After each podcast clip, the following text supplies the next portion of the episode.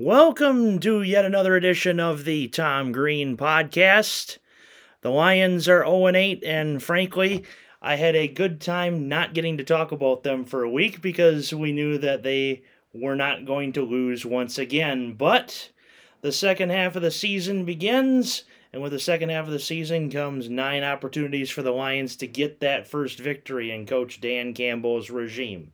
With that said, we bring in the Men of Steel podcast, or should we say, the Man of Steel, Charles Richey. He isn't necessarily part of the Steel Curtain, but I'm sure he wishes he could be. How's it going, Charles? Good, uh, thank you very much. Uh, I don't know about Man of Steel just yet, though. I mean, I'll have to watch out with that with Warren, bro. But other than that, uh, feeling pretty uh, confident right now. Uh, once again, uh, Steelers right now they find themselves in control of their own destiny as we uh, speak after having uh, a, a whimsical of a start right now, more particularly with the run block and the offensive line, which you've seen all season. But uh, here they are right now, second place in the AFC, the sixth seed in the wild card right now, and plus a key game going on tonight, which is at halftime. Baltimore Ravens in Miami versus the Dolphins right now. Uh, the Ravens uh, happen to lose that game tonight, the Steelers get a win uh, once again, uh, hopefully versus the Lions, which I have confidence they will uh, they could find themselves in first place in the AFC North uh, based on uh, their record in the AFC North division. Ravens have only lost one time, uh, battling one point, which is when they hosted the Bengals back two, three weeks ago. And I believe that was during the Steelers' bye right there. They lost uh, that one in convincing fashion to uh, Joe Burrow and the Bengals right there. So, how about that right now? Uh, I, I, know it's been a wacky start, but doing what I expected right now, and congratulations to Mike Tomlin. Passing Bill Cowher on regular season wins with 150. He is now four more shy to pass him in career wins, which includes regular season and playoffs. And one, the surprising thing is, too, yeah. it's the same number of wins he needs this year to avoid a non losing season with nine wins. And if he does that this year, that'll put him past Bill Cowher in career wins total. So that's how we're doing tonight. Absolutely, he's doing great, and you never know the Steelers could be in front of the AFC North once this once we are done. Not necessarily done with this podcast, but when the podcast has run its course and the Lions and Steelers finish. So, after that Steelers talk, my Lions are 0 8. My Lions laid two eggs at Ford Field, one against Cincinnati, the other against Philly before the bye week. And you know what? Not not to cut you off too, sure. but sad thing about it is too. This has been last time I checked. This was still under the last uh, previous regime under Matt Patricia, dating back to Thanksgiving of last year. Those losing streaks began. So it's not only an eight game losing streak. I believe it's about those games they lost uh, down the stretch. So I think it's a 12 uh, game losing streak, if I'm not mistaken, uh, going into this year right now. Yeah, 12 games, and that was the Houston Texans last year yeah, it's been very rough at Ford Field and even on the road. It's it just hasn't been pretty for the Detroit Lions. It's very it's it's 2008 esque. It's just it it's hard to explain and it's hard to fathom. But again, the Detroit Lions find themselves on a long losing streak. So as a Steelers fan, how could perhaps you see the Lions ending that losing streak. Hopefully not, of course, in your mind, hopefully not against your Steelers, but what should the Lions do to end this losing streak? Well, I think you got to put the pressure right now and shine down the run game of the Steelers right now. Because last time you checked, right now, I mean Najee Harris, uh, he's been doing a good job right now, uh, leading all rookie running backs uh, going into this uh, game right now. Uh, with 541 yards, which is 10th amongst all current running backs off 150 carries. He's averaging 67 yards per game, uh, nearly uh, well over three and a half yards uh, per yards per attempt. And uh, he's also right now second in uh, scrimmage yards in his rookie class behind uh, Bengals wide receiver Ja'Marr Chase. right now, he has 289 reception yards for 830 total. So if anything, if I'm the Lions right now, you gotta find a way to like you know, like put, overwhelm the offensive line. The offensive line's kind of played, uh, took a little bit of a step back uh, this past week versus the Bears. I mean, I think they did okay. Probably give them a C minus, but when, when you look at the Detroit Lions and like uh, what their weapons they got right there, you look at like uh, probably like the two head attack right there, uh, who they got. And I saw a game uh, not too long ago when they were playing LA versus the Rams, which they almost uh, stole. Uh, but thanks to a few costly turnovers late in the game, uh, one of them which by Jalen Ramsey, former Jaguar right there, who kind of like did the Lions fade in that day. You look at guys like Jamaal Williams and D'Andre Swift right there I think especially like a guy like Jamaal Williams who can run late games right now. He's their leading uh, back right now, and you got D'Andre Swift uh, not too far off behind them. So Williams got 312 yards, uh, followed by 289 yards with Swift. But the difference between those two is like scrimmage yards right there where it flips. Uh, D'Andre Swift is more the all-around player. He leads his team with 704 yards, uh, five uh, touchdowns uh, right there. So I, I, think if anything, if your line's right there, it's it's it's it's winning the battle line scrimmage more importantly, because uh, we know uh, Jared Goff right now. He, I mean, he has not been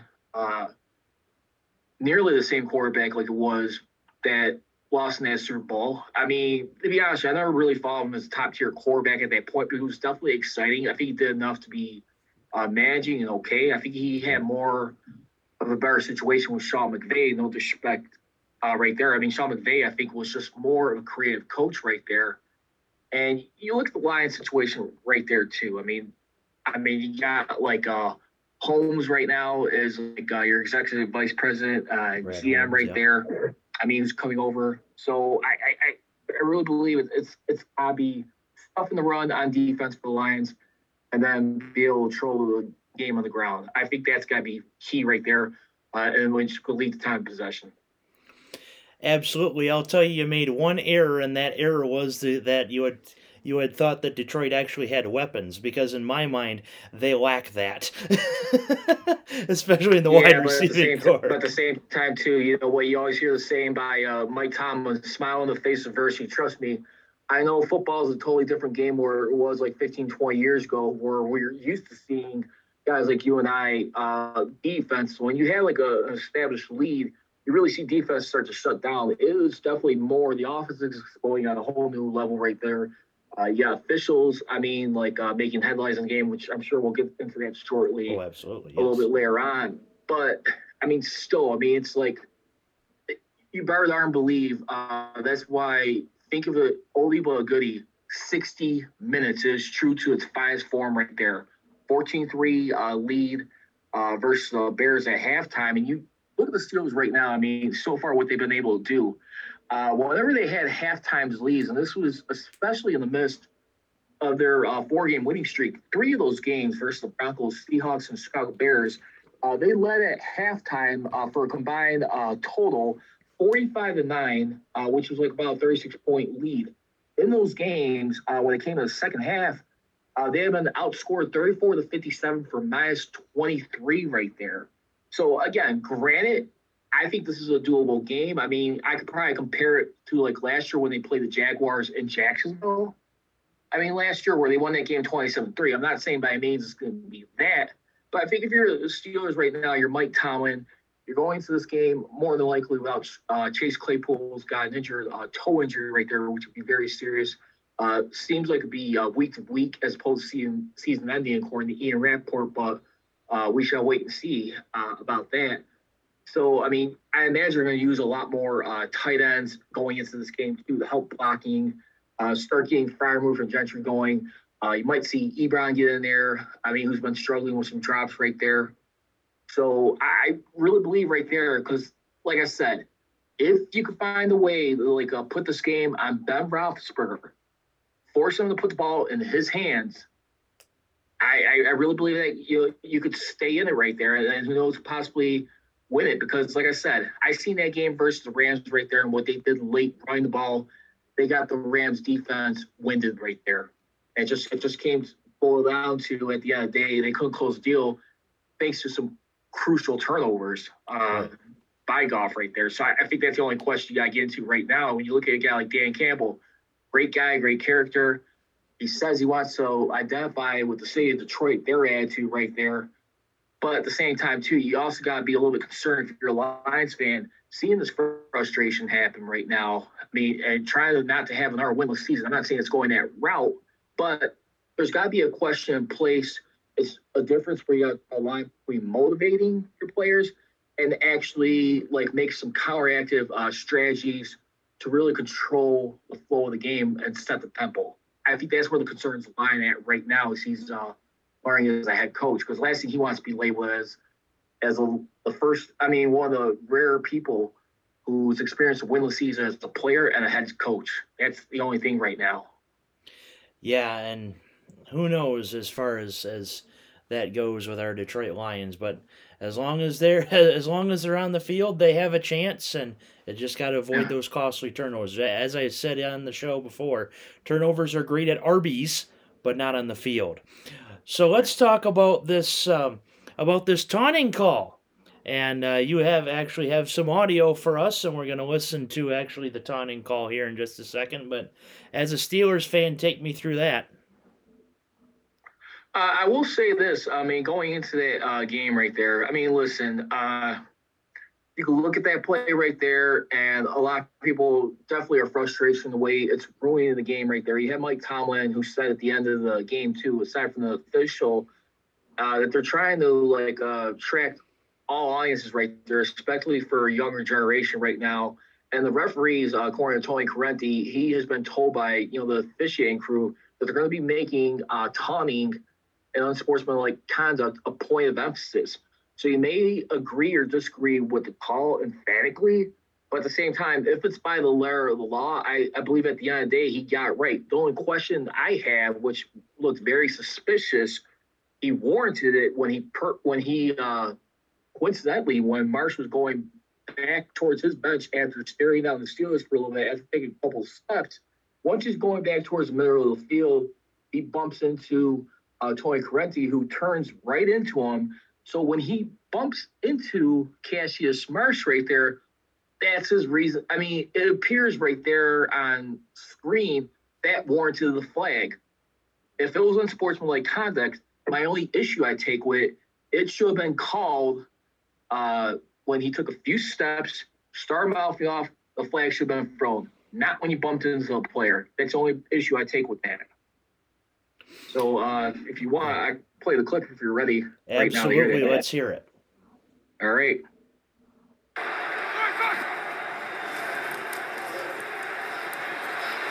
Roethlisberger somehow gets out of there, and now he's taken down. Cassius Marsh just elevated today for tonight's game. That'll go as a third sack for Chicago. Going to get off the field as fourth down. Chicago just plays two man. Just watch how they lock up across the board. Everybody playing great man coverage, safeties over the top. This is a coverage sack. Just watch how they lock up across the board. There's nowhere for Ben to go with this football.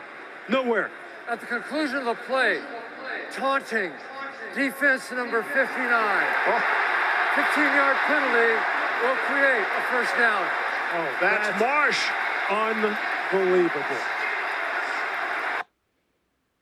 And uh, that was a play right there you just heard. Uh, courtesy of Monday Night Football with uh, Steve uh, Levy, uh, uh, uh, Louis Riddick, and then, of course, uh, Brian Griese right there, the threesome right there uh, today's Monday Night Football. That was a call right there.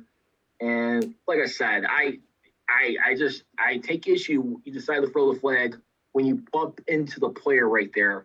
I mean, Tony Corrente, I mean, he seems like he's kind of had a little bit of a suspicious history as of late when you look at this guy right here. But like I said, uh, I did not like the way that had to be the controversy of the game. But when you're in media, unfortunately, you're going to have some negatives to focus on, stuff that's going to draw attention uh, for the wrong reasons. But I mean, at the end of the day, I mean, listen, I mean, technically, he did call it, I mean, it is the right call. I have a problem with the timing. It should have been thrown when he was going towards the sideline pausing and like p- mouthing off just a little bit, that's when the flag should have been thrown, not when he bumped into the guy. That was just ridiculous.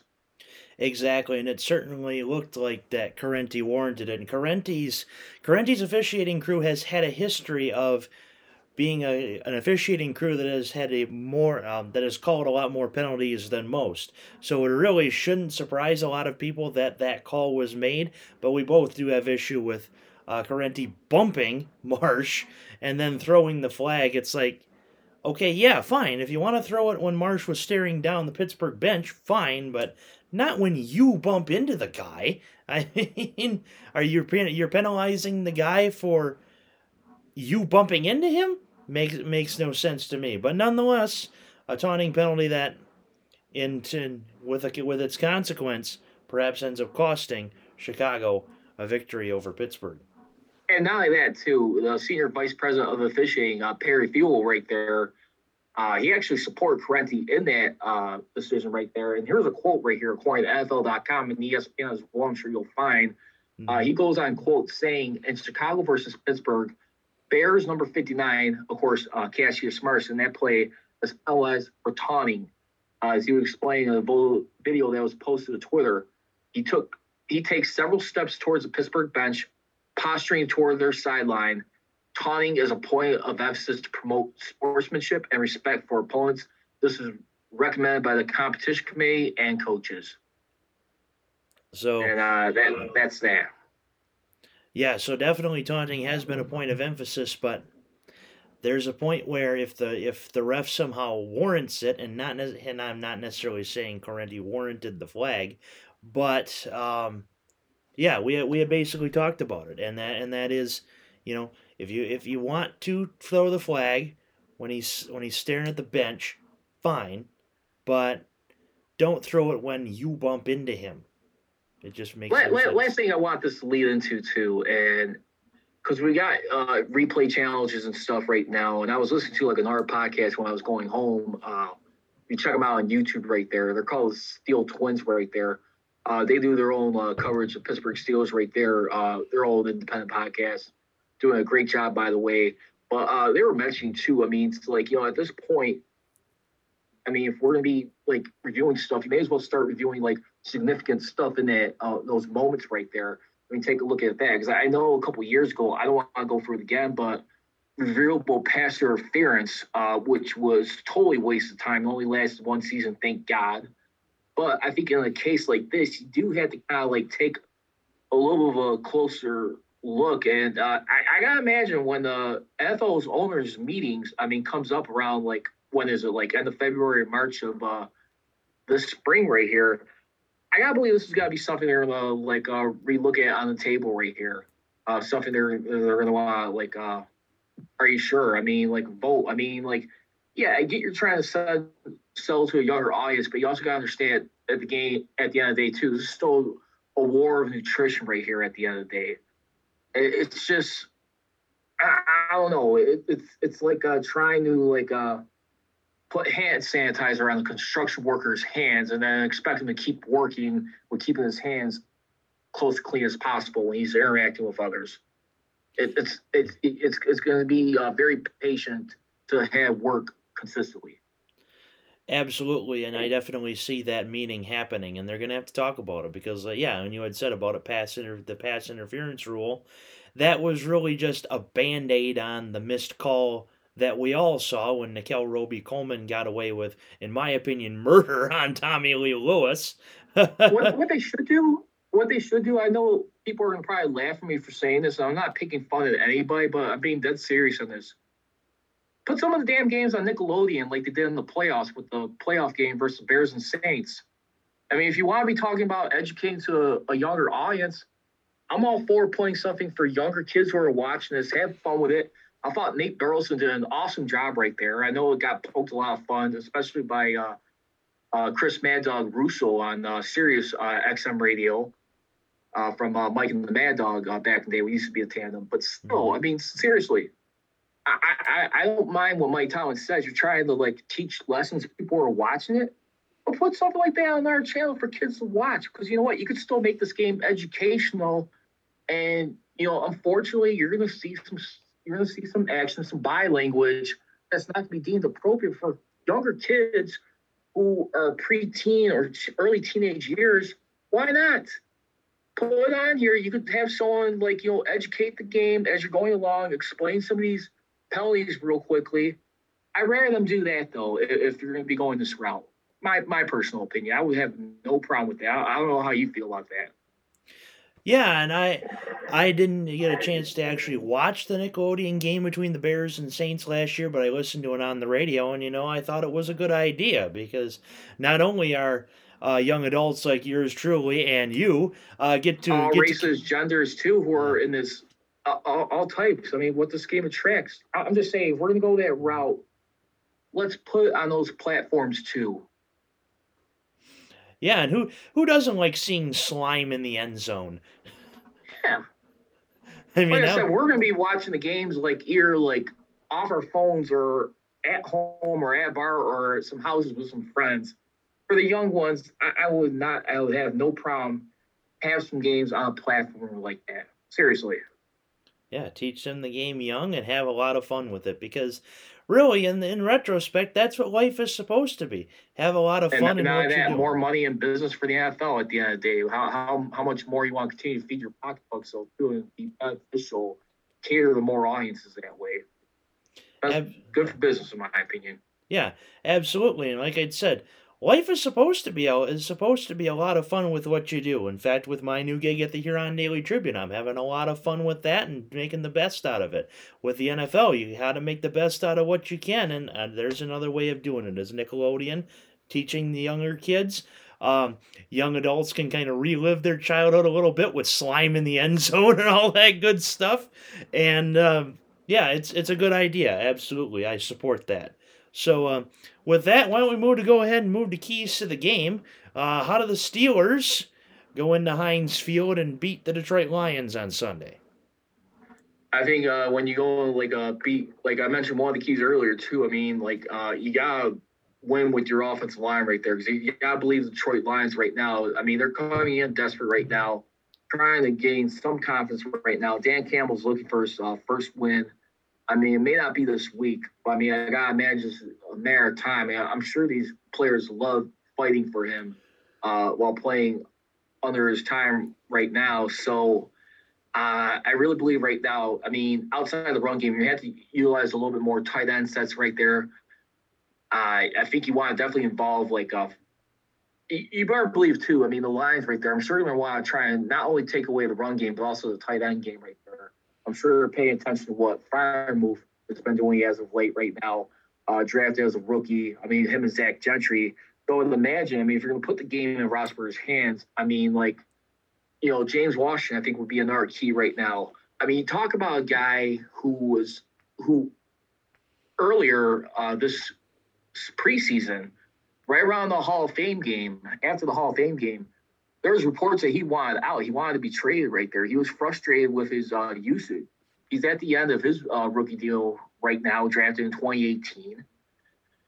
And you know what? I believe Kevin Colbert and Mike Tomlin got to be looking smart right now. I mean, talking in the staying, or those reports were not sure or not. But, I mean, this is the reason why you have him. You got a guy like Chase Claypool who's not going to be available uh, pretty much for this Sunday. So, I mean, I'm sure when it comes Ben Roger passing, how many times you see him keep doing these quick slants or throwing to Diontae Johnson, if not Chase Claypool? I'm sure they're going to want to key on him. So that's why I look for guys like James Washington to step in there and then like uh, see if the tight ends keep uh, their momentum going. So I've got to believe that's going to be another key right there. And also too, I mean, they got to start forcing some more turnovers.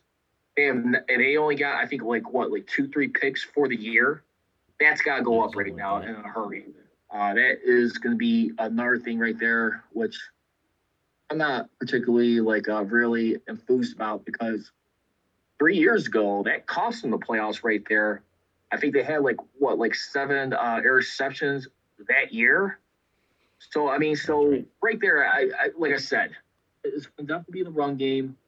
Uh, put put uh, then I would say on defense Try by the way of forcing turnovers. They got three total for the year, eight total takeaways, uh, five of which been fumble. So I mean, you, gotta like uh, take take away the Lions run game too and put it on uh, Jared Goff right there. So that that'd be key number two. Run, run defense uh, for the Steelers, and then like uh, see if they could like uh, get a little uh, slick with their uh, tight end involvement. Absolutely. So my keys to the Steelers beating Detroit is, as you had said, one win the turnover game. As just about any podcast I've done is if you win the turnover game, more than a solid chance you're, that you're going to win the game. Uh, two, utilize Freiermuth. I mean, Freiermuth has done well, so has Najee Harris, as we have seen. And then, of course, without Claypool, you're going to have to rely on Diontae Johnson more. Not that that's been a bad thing, but James Washington is going to be getting a lot more into the game for your Pittsburgh Steelers. And as far as defense goes, Goff has been proven to make a lot of mistakes so far this year. You have to capitalize on it and get turnovers when you can because Goff has made some decent throws so far, but he's also made bad mistakes, and you got to capitalize on those bad mistakes. So, win the turnover game, defense capitalize on Goff mistakes, utilize Freiermuth, uh, Washington, Johnson, and Najee Harris. Yeah, you also got to believe another key matchup that's going to be in this game too. I mean, I'll probably also look at it right now when I look at this game uh, more and more as we get a little bit uh, closer to this. I think one of the key matchups right here, I mean, on this too, I mean, the offensive line versus the defensive line. Look at Charles Harris right now, leads lines and sacks. That's going to be uh, my uh, third key for this game, protecting Ben Roethlisberger too. I mean, the sacks have kind of ballooned up a little bit. They're 17th for 18th, uh, most sacks in the league. But I think the matchup in this is going to be either uh, Kevin Dotson or Trai Turner versus Charles uh, Harris right there. Can they do the job right there protecting Ben Roethlisberger? Because eh, you know Ben Roethlisberger still got to be careful. I mean he, I mean he's got like that big tough guy lumberjack uh, pain right there. I mean going into this game right here too. I mean let's not forget. I mean he's been doing dealing with a pec and shoulder injury. I think since like the Raiders or uh, Bengals game, I believe he said. So you want to keep him fresh as possible, keep him on his feet. I think if if, if they do not get the Ben Roethlisberger, that could be a troubling sign for the Lions right there. Let him get comfortable in the pocket, take his time, and then like you know find like his rhythm right there. I, I think you have to pass rush Ben Roethlisberger. You have to get after him. Absolutely, and if you can get to Ben Roethlisberger, good things could happen if you're the opposing team, of course. So, what are, what are the keys to the Lions beating the Steelers? Well, uh, another one too. I, I think. Uh, I mean, last but not least, I probably have to say coaching. I would probably be the last key right there. I think where it's going to really come down to right now. Listen, this is uh right now Dan Campbell's first year, and we all heard the press conference uh, before coming into this year. We're to like some kneecaps right here. Well, I tell you what, and those crucial moments right there. I mean, as you look at last week, as uh, ridiculous as that call was with the time right there, you gotta believe right now Dan Campbell right now. I mean, who people are waiting to see if he get his first win or gets something going with this Lions team. How does he keep this team disciplined right now? I think that's gonna be a, a key for the obvious reasons. Keep this team focused make sure you're communicating effectively right there, uh, not being penalized right there. So I would definitely say like uh, penalties right there. I mean, when you look at, I mean, as far as like on the defensive side, uh, going into this game right now, I mean, they're doing a pretty good job right now. I mean, they're 30, 31st with penalties at 42. But then you also look on the uh, offensive side too, where, where that goes, they're on 25th lines right there. So playing some disciplined football. I think that'll be like the last most obvious key. I mean, for the Lions, you want to prove something. You want to like uh, be a head coach in this league. You want to give your uh, state some confidence as you get uh, closer to uh, Thanksgiving, your traditional game. Play some disciplined football. Absolutely, disciplined football will will equal winning football with the right plays and whatnot. So that's that's definitely going to be the first key: is play disciplined, and two is they're going to play like there's nothing to lose because well, there is nothing to lose at this point. You're 0 8. You're not going to win nine consecutive games unless something just absolutely crazy happens in the NFL. Like, let's say the Lions would have gotten Odell Beckham Jr. Maybe they would have gotten, they would have had a chance to win nine consecutive games. So that's not going to happen. So play, play disciplined, play like there's nothing to lose. Limit the mistakes, Goff, because those mistakes gave you costly turnovers that costed you that Rams game, at which I attended, uh, believe it or not. Uh, so and and then of course win the turnover game. Whoever wins the turnover game has a more than good solid chance at winning the game. So there's not a lot of keys I have to the Lions, but that's because hey, their best weapon right now on the passing game is T.J. Hockenson. Yes, D'Andre Swift catches passes from Goff, but in this NFL, those screen passes are more like run plays. So the running game's all right, but I mean that offensive line has gotten injured, and of course they don't have much talent for wide receivers. So everything's new too. That's the thing about this new regime is that everything, coach, front office, coordinator, all new.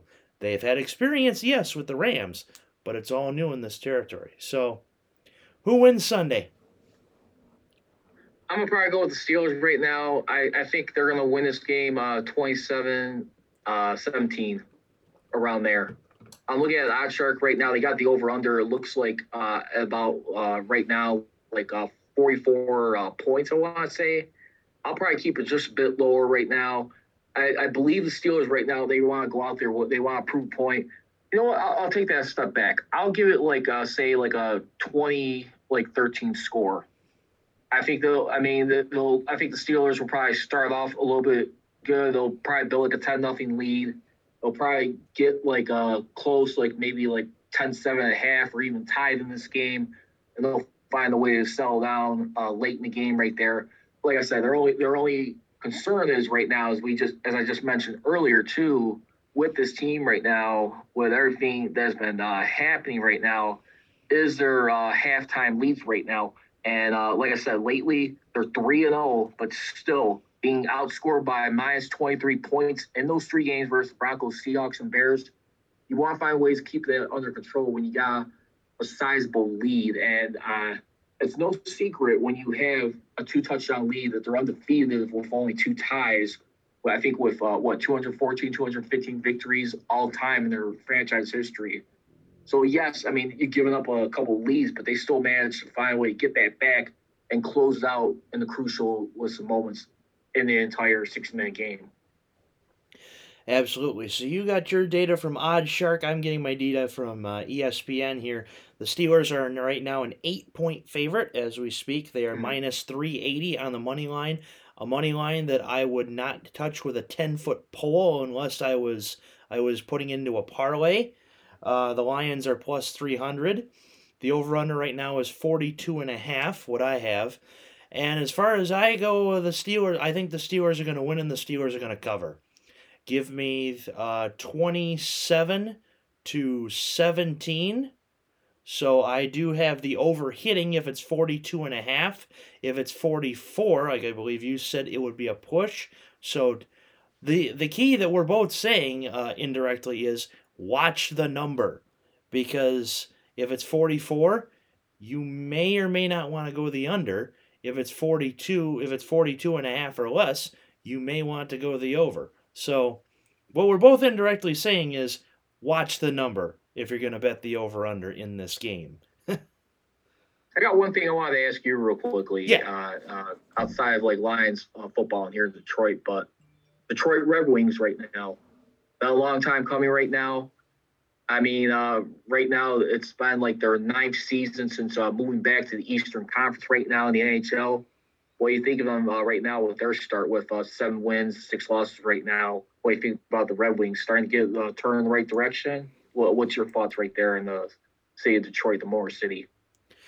Yeah, as far as the Red Wings go, I was disappointed that Yzerman decided to keep Blashill, but so far it has worked out all right, and so far they have they've proven that they can compete. They're a 7 6 and 2 hockey club, which that's good enough for 16 points right now in the NHL, which 7 15 games in, I mean you're towards the middle of the pack, so they're definitely a team that is on the rise, a team that will not win immediately or maybe even next year, a team that may need a coaching change in a year or two, but a team that you definitely want to watch out for and that could be a sleeper come the NA come uh, March or April if they can maintain this momentum.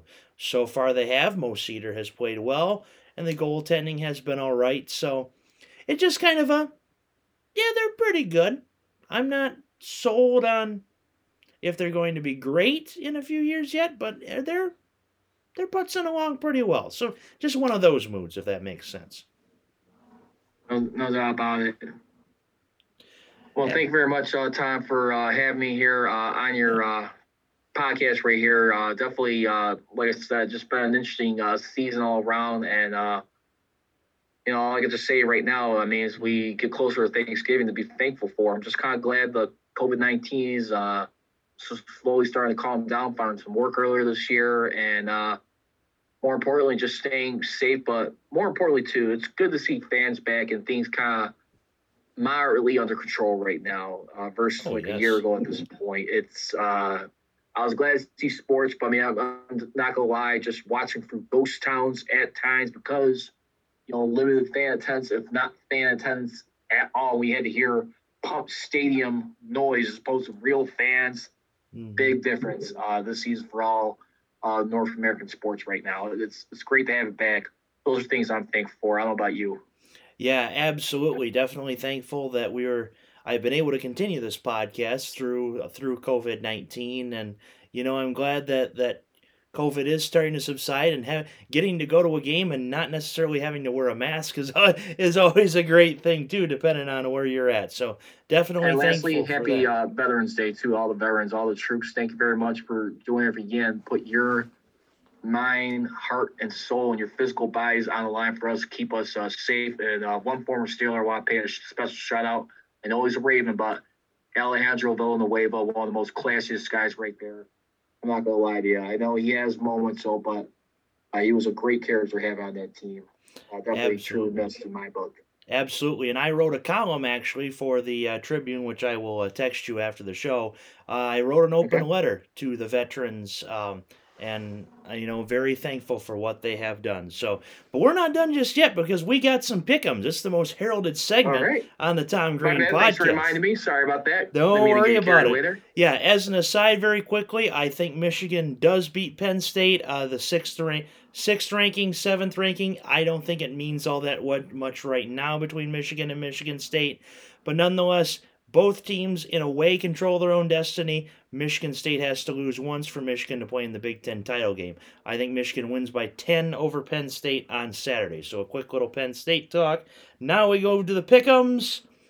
We got four college games. We got four NFL games and it's totally okay if you do not know much about the college game. Pick'ems Sure. are pick'ems. You never know if you're gonna win. So always good to, to have these pick'ems. So first one up is a noon game from Waco, Texas, Oklahoma, and Baylor.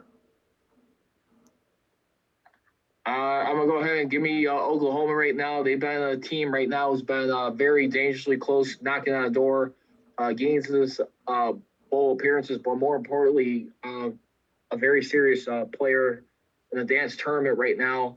Oklahoma and Baylor. Go ahead and give me Oklahoma. They got 'em by minus five and a half. Uh, give me Oklahoma by like uh, two touchdowns to win this game. Sure thing. Uh, pick'ems are straight up, but it's always a bonus if you can get you can get against a spread. I'll take Oklahoma in the points as well. Baylor is, I guess, a good, not great team. Uh, Baylor, Baylor has pulled those upsets every now and again, but ever since Matt Rhule left, I have had my doubts about the Baylor Bears. In other words, if this was like a Pittsburgh Steelers, this would be like your version of a trap game, basically, what you're describing for them. I would say so. Yes. Uh, give me Oklahoma Nice. by two scores. Another trap game, possibly. Uh, Purdue and Ohio State. Ohio State, at the end of the day, no offense. I mean, I understand about uh, Purdue, but at the end of the day, Ohio State, I mean, when it comes around this month, uh, they, they ain't screwing around right now. They're trying to get in the bowl contention as best as possible, if not like a contenders for the national championship. Give me Ohio State easily, slam dunk. Yeah, Purdue did play spoiler to Michigan State, and of course, we uh, a lot of Big Ten folks know Purdue as the spoiler makers. But when you go to Columbus, it's a totally different ball game, especially as a Michigan fan. I can tell you that firsthand. Ohio and, State. and not only that too, Yeah. you also got you also better believe too before we move on real quick. Yeah. Both them and Michigan have got one loss right now, so you better believe right now both teams are tuning up before they have their big uh, matchup uh, towards the end of the year. on the Saturday after Thanksgiving. And, and that'd be good to absolutely. see once again this year. Uh, Ohio State and Michigan. Uh, which we haven't seen last year. Mm-hmm. So yeah, give me Ohio State by uh two touchdown or yeah, two touchdowns, twenty seven to fourteen. Uh, at the end of the day, you're in Columbus. Ohio State is simply going to win. Uh, Texas A and M and Ole Miss. Uh, Texas A&M and Ole Miss. Uh, let's see here. Hold on. Sure. Uh, let's see. Texas A&M. Uh, go ahead. Uh, in this one, you know what? I'm gonna call an upset on this one. Give me Ole uh, Mississippi right now. Uh, they'll win this game by a touchdown. They'll probably be late. I mean, they're pretty much close to evenly uh, ranked right now. Both seven and two teams right now. Uh, just have a feeling home cooking will be uh, good for Ole uh, Mississippi right now. Uh, they got them by three point uh, favorites. I'll probably see like a touchdown. They'll escape this. It, will be a one score lead if they win this game. So I'm calling upset on that one. So you're calling you're you're calling it for Ole Miss. Yes. I'm I'm a bit undecided on this one as A&M has had some great victories as well as what the hell was that loss? Uh, that's kind of just how Texas A&M has played the past couple of years and that what the hell loss has costed them uh, the playoff in the last two seasons as it probably will this year unless something crazy happens which this year has been crazy anyway so who knows uh, give me A&M by three NC State and Wake Forest to wrap up the college football part of our pickums. Let's see. NC State and uh, Wake Forest right here. Yep. Give me Wake Forest on this one. Or yeah, give me Wake Forest in this game. I'll say by ten points over North Carolina State. Wake Forest is feeling the pressure of being a highly ranked team. They and they ended up losing to North Carolina after have, after blowing a lead. They're going to be hungry in this one. They're at Winston Salem at home. I'll take Wake Forest by three. It's going to be a, it's going to be a close one, but I do think Wake Forest can pull this off and possibly really make some noise potentially for the college football playoff. So that's our four college games. We got four NFL games for you. A divisional rival against a conference rival for your Steelers, Cleveland and New England. Uh, and this is going to be in New England. You know what? Uh, for right now, uh, this is going to be a very uh, close one. This will be a barn burner in this one. I mean, yeah, arguably right now, Baker Mayfield uh, slowly proving to the world once again without Odell Beckham Jr. in the lineup.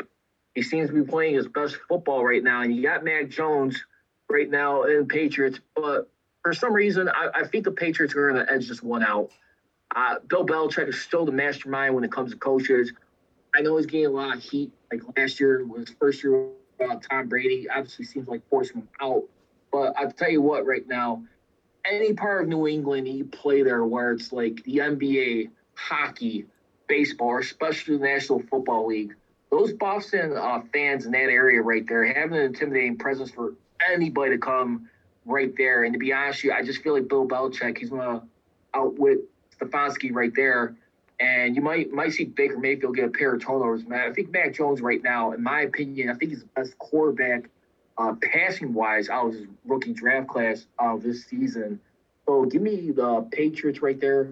Uh, they'll win this game by like uh, 10 points. I, I'm going to give it to the Patriots over the Browns. I'm just not sure if the Browns are ready for the Patriots in that environment on the road right now. I mean, some other game after that, but not now. Yeah, the Browns are definitely a question mark because they were supposed to, they were frankly supposed to win the AFC North, but they have played far from an AFC North champion. That And they said, went New, pretty good toe to toe with Tom Brady and the Bucks too on Sunday night. Let's not forget too. I mean that that game could have went either way. The way that game was going down the stretch, it went two for nail right there. But Brady finally able to be, as we say, beat keeper. Yeah, absolutely. I, I've went back and forth on this game. It's at New England. New England does play better as the season uh, moves forward. But for some reason, I think the Browns might steal this one. For whatever reason, I I frankly think the Browns will steal this one, and perhaps even even with Detroit coming the week after that, they might they might try to start to look ahead after this one after a victory. So I have Browns by three. You have New England by three. It's going to be close. That's why I picked the close lines. Uh, Philly and Denver. And uh, this is going to be in Philadelphia or Denver. I didn't get a chance to look. At Denver. At Denver. Hmm. And uh, this game right now, uh, I will probably take. I'll probably have to go with the Broncos. I, I, am I'm, I'm more of a fan of Bridgewater than I am uh, Ramsey right now with the uh, Eagles. Know, don't get me wrong, the Eagles play uh, tough, great football themselves. They ain't afraid to go toe to toe wherever the environment's at. You know, the eye of the tiger, it means you follow them. I mean, uh, Rocky Bleier and all that stuff that follows them. But anytime any team plays in Denver, especially like Empower Field at Mile High right there, that environment is still tough for anybody for uh, environment, breathing conditions. I mean, ask a few of my Steelers players who went down there the last couple years playing in that environment right there. You had one guy, I think Ryan Clark, who had to like miss a game or two because of health reasons right there in that area. But more particularly, I think it's the quarterback battle right there. Teddy Bridgewater is a savvy uh, veteran right now. Glad to see him getting some second chances right now, and I think he'll uh, be the difference in that ball game as a quarterback right there. Let's give me the Broncos. Yeah, absolutely. Not a big believer in the Eagles. They kept it close against the Chargers and, of course, obliterated the Lions, but sometimes humble things need to happen to teams, and that's what's going to happen to the Eagles. Denver 31, Philly, Philly 14. Kansas City and Las Vegas, Sunday Night Football at Allegiant Stadium. At Allegiant Stadium, right there, you know what? I know the Raiders are uh, having some uh, good momentum, but at the same time, I must not lie. I think the Chiefs right now uh, are starting to feel some confidence right now. I gotta believe the Chiefs will find a way to take care of business. I think they'll uh, find a way to steal that one. I mean, late in the clutch, we'll probably see like a similar version of what happened uh, last year on Sunday Night Football when they were in Vegas right there. Saw his game went later on as the game went on. You saw the footwork of Patrick Mahomes. I know their defense has like not been like an uh, eye eyesore as of late, and a lot of people have been trying to figure out Patrick Mahomes right there. They've been uh, like like limiting some of his special splash plays. But at the end of the day, right now, too, I think the Chiefs right now, people are still willing to give the benefit of the doubt. They'll find a way to go through that adversity, be in the playoffs somehow. And to be honest, right now, they need to find a way to get a ticket in by uh, stealing that division right now. They got four losses, no room for error. Uh, give me uh, Andy Reid and Patrick Mahomes and the Kansas City uh, Chiefs right now in Vegas in the primetime stage this is one of those games where I feel like most of the bookies and yours truly and as well as yourself are gonna are gonna bet the Chiefs, but then again the Raiders are gonna somehow steal it. But for right now, I think the Chiefs are gonna win. Uh, the Chiefs have, definitely have the target on their back because they have four losses right now, and they absolutely need this game, or they're gonna stick stick around in the AFC West. So. For some reason, I think the Raiders are going to steal this, but I'm going to pick the Chiefs simply because the Chiefs need it. Uh, 20, no, 37 27. Nice. So, uh, last one, we got Rams and Niners in San Francisco. Give me the LA Rams. Uh, this one right now. You need to keep pace with Arizona Cardinals right there. I'm sure they want to wash that little stain they had on their face uh, losing uh, last Sunday night uh, at home, uh, basically a, a week ago to the Tennessee Titans right there. The same week they acquired Von Miller too, uh, who wasn't available to play, uh, which they got from the Denver Broncos right now. This is a team who's willing to go all in right now. This is a classic rivalry. I mean, once again, it's two California California uh, football teams as it was originally back in the day, even though they had a time where they're in St. Louis. But right now, LA, this is a, a season right now where it's like they need to get it done now or if not, they'll probably have one more season. And The clock is ticking right now. You got guys like an Aaron Donald, you got Jalen Ramsey, you got Von Miller in here. I mean, trade for Matt Stafford. I mean, start the new year, basically. I mean, like go, going into the Super Bowl right here. Uh, Stafford, I still have my doubts, to be honest with you, but I mean, he's still got a good enough arm, much better upgrade than Jared Goff as far as passing right now. And you got Cooper Kupp who's playing out of his mind right now. I, I, I got I got to believe right now the Rams right now. I mean, Sean McVay has got is going to find a way to keep guys fired up. I mean, you like I said, just like with the Chiefs, no room for error. I expect the Rams to handle business right here and not uh, not screw around with the 49ers in San Francisco or Santa Clara, I should say. Right. Um, right now, the Niners are still, or excuse me, the Rams are still only a three and a half point favorite, and frankly, I do not know why. They just signed Odell Beckham Jr., and it's it's who knows if he'll be able to play on Monday night. But nonetheless, I forgot to even bring that up too. By the way, thanks for uh, reminding me of that. Yeah. let that one slip by.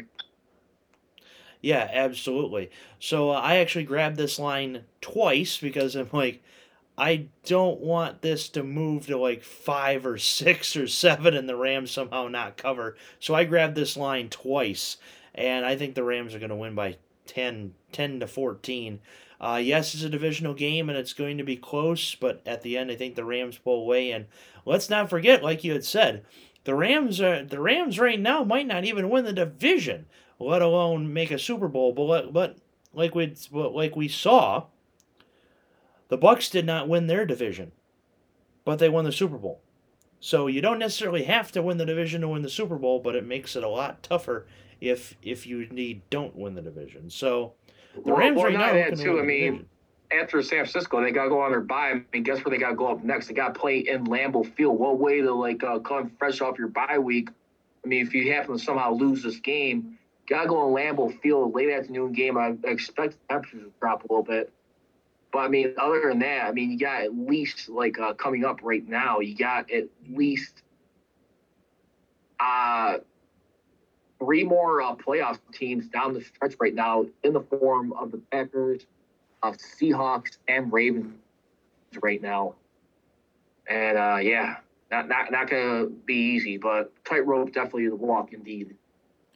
Absolutely. So Rams thirty one. Niners 17. I think it's going to be close, but the Rams pull away at the end. 20 Rams. So, gotcha. So, with that said, that is the end of our pickums, and uh, and again, yeah, you pretty much had said it, but it's uh, good to have you back on the show, and glad to get your Steelers advice. Absolutely. So, anything else you have to add to this wonderful Tom Green podcast? No, I mean that's about it. I mean, like I said, for me, I just been doing a little bit like more weekly as opposed to days a week. Uh, just job, but like I said, man, just uh, just thankful for like I said, once again the virus right there.